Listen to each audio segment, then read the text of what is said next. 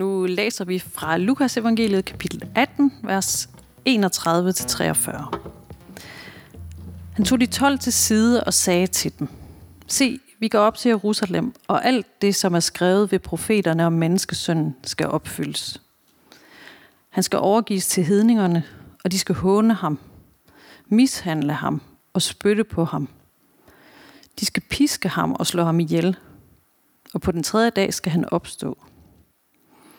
Men de fattede ikke noget af dette. Det var skjulte ord for dem, og de forstod ikke det, som blev sagt. Da Jesus nærmede sig Jericho, sad der en blind mand ved vejen og tikkede.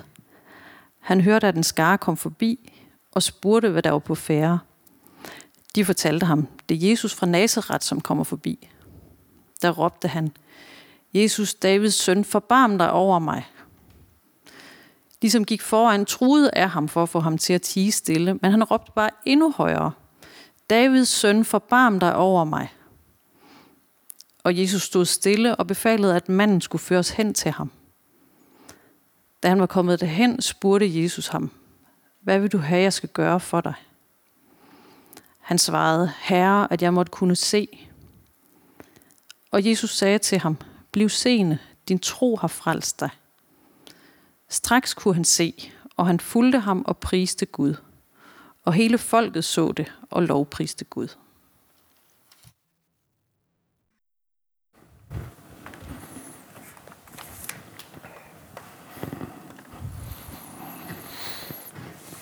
Vand er vådt, og hvis man giver slip på noget, så falder det nedad. Det er eksempler på, på det, vi kalder objektive sandheder. Men ifølge idehistorikeren Yuval Noah Harari, så findes der to lag mere af sandhed. De subjektive sandheder, som jeg selv bærer rundt på, som at hvor ondt det gør, når jeg falder og slår mig, eller hvem jeg går og synes, jeg selv er. Men derudover så har han altså også det her tredje mellemlag, som han kalder de intersubjektive sandheder. Penge er det bedste eksempel på sådan nogen. Noget metal, som kun er noget værd, fordi vi alle sammen er enige om, at, at det er det. Øh, og endnu mere tydeligt bliver det også for os, når genstanden efterhånden nærmest ikke er, findes længere, og det kun er nogle tal på en skærm, vi forholder os til, som fortæller os, om vi er rige eller fattige. Men også noget som, som landets love, eller i det hele taget kongeriget Danmark, har vi her. Ting, som engang er blevet besluttet for os alle sammen, og som ingen af os alligevel egentlig kunne finde på at diskutere, om sådan fandtes eller var rigtige eller ej. For vi, vi går ikke rundt og skældner mellem de her forskellige lag af sandhed til daglig. Når man falder mod jorden, og objekt møder objekt, så slår man sig, og det gør ondt. Øh, det vil de fleste andre også være villige til at tro på, at det gør, selvom man ikke sådan helt kan gøre andet end at regne med, hvor ondt det vil have gjort på en selv. Så, så vi skældner jo ikke sådan, som sådan i dagligdagen mellem de her lag af sandhed. Men det er altså det, der på en eller anden måde bliver øvelsen, når vi skal faste. Øh, lige give de her subjektive og intersubjektive sandheder en, en revision.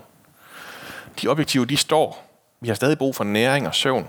Men måske er der noget, som du tager for givet, som egentlig aldrig har været det. Og det er det, vi skal have åbnet vores øjne for i fasten.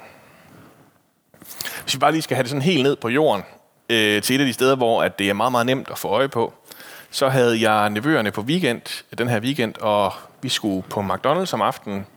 Jeg, det er allerede der begyndt lidt, fordi jeg plejer sådan at foreslå, at vi også kunne spise alle mulige andre steder på vejen derned. Men, men de er sådan rimelig låst på, at det er McDonald's, det skal foregå på. Og der synes jeg, det bliver rigtig sjovt, når man på den her fine computer skal bestille sit Happy Meal, og øh, det så giver en valget mellem, om man vil have gulerødder eller pomfritter.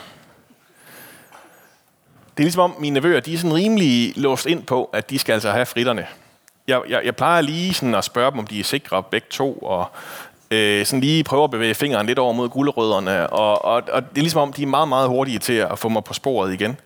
Øh, det er et valg, som MACD selvfølgelig sørger for at give os, fordi at det er vigtigt, at man kan få sunde alternativer på McDonald's.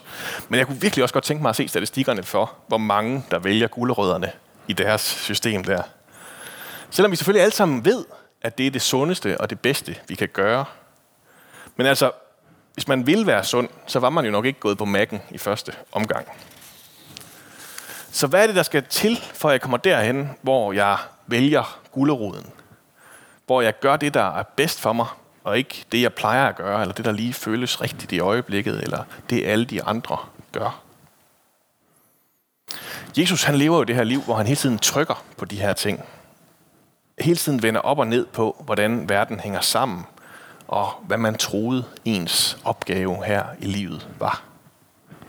I dagens tekst fra, fra Lukas evangeliet, så har vi et ret pludseligt skifte. Der er sådan et, et point of no return, vi lige pludselig er kommet til her.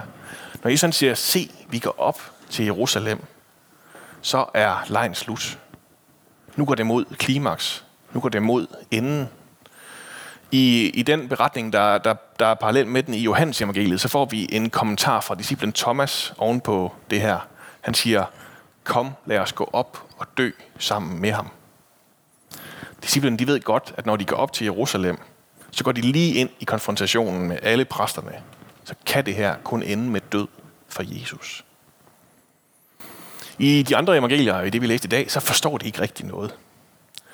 Og det er jo sådan lidt mærkeligt, fordi det er jo egentlig ikke sådan så svært at forstå, det Jesus siger i dag. Vi er ikke ude i, at han er gang i sådan en eller anden avanceret lignelse, der, eller sådan noget, der lige kræver, at man kan sine 10 gammeltestamentlige referencer for, at man kan forstå den. Han taler egentlig bare helt en til en i dag.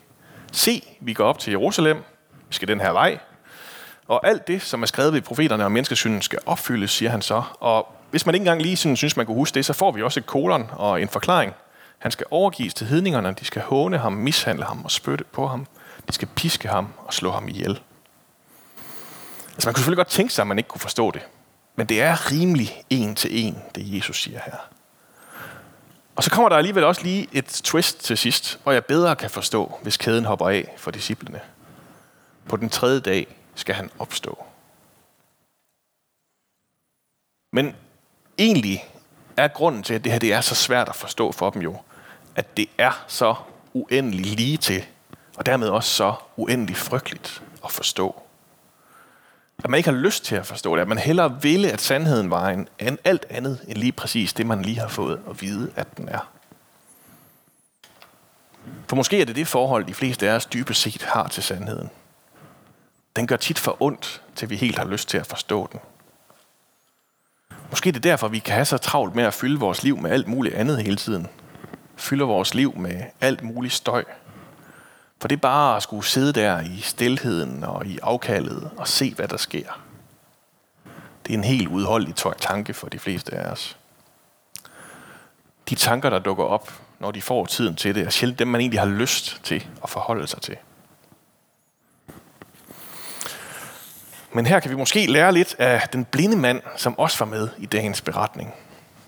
Han har haft god tid til at forholde sig til sit eget tankemøller. Han har måttet sidde der det samme sted, dag efter dag. Der er ikke engang nogen visuelle distraktioner, han har haft. Han har bare siddet og lyttet, efter hvornår der igen kom nogle folk forbi, han kunne tjekke hos. Og der, midt i hans trivielle tilværelse, der kommer der en dag en gående forbi, som han må have hørt om før på en eller anden måde. For nok så mange tysninger og trusler kan ikke få ham til at lade være med at råbe op og ved at have fat i Jesus. Det kan simpelthen ikke stoppe ham op, at det er pinligt eller anstødeligt, det han gør. For han ved, at det eneste, der kan hjælpe ham midt i al den lidelse, han sidder midt i, det der er hans liv og hans hverdag, det er Jesus. Det er den bevægelse, vi gerne vil tage, når vi faster. Gå ind i den her øvelse, hvor sandheden ikke bare bliver noget, vi flygter fra, men hvor sandheden og afkaldet ikke bare er smerte, hvor det faktisk nærmest sådan bliver fornuftigt at være mærkelig. Og det er det, fordi vi ikke står der alene, men fordi vi står der sammen med Jesus. At vi egentlig bare giver ham rum til at komme til. Og nu ved jeg godt, at når jeg, når jeg sådan åbner den her, øh, at mange af jer sidder og tænker, men hvad nu, hvis Jesus heller ikke er der, der i stillheden? Hvad hvis det her eksperiment, det også går galt? Hvad hvis jeg nu står, bare står endnu mere fortvivlet tilbage, fordi jeg simpelthen ikke ved, hvad der kommer ud på den anden side, hvis jeg stopper op? Det, det, det ved jeg, fordi jeg har snakket med mange om, ja, om det, og fordi at jeg selv kan have det sådan. Og noget af det kan vi selvfølgelig kun løse i, i samtalens rum, Øh, Og noget af det handler jo om at få, det, få fundet ud af at få pakket ud, hvad det egentlig vil sige det her med at møde Jesus. Men jeg er ret overbevist om, at vi er nødt til at gøre os det her forsøg alligevel. At vi er nødt til at stoppe op og give os selv lov til at tage Guds egen sandhed ind. Fordi det kun er det, der kan gøre os frie. Lad os bede.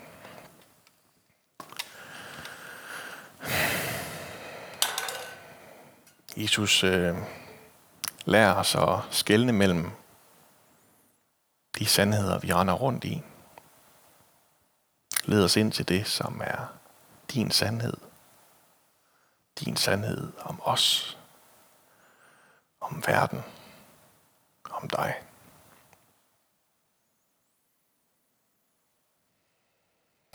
Må du øh, møde os i afkaldet. Må du møde os der, hvor vi stopper op. Må du møde os, som du mødte den blinde mand, der råbte ud efter dig. Må du møde os, når vi ikke forstår noget. Når vi ikke vil forstå noget. Jesus, led os på ny ind i et møde med dig. Amen.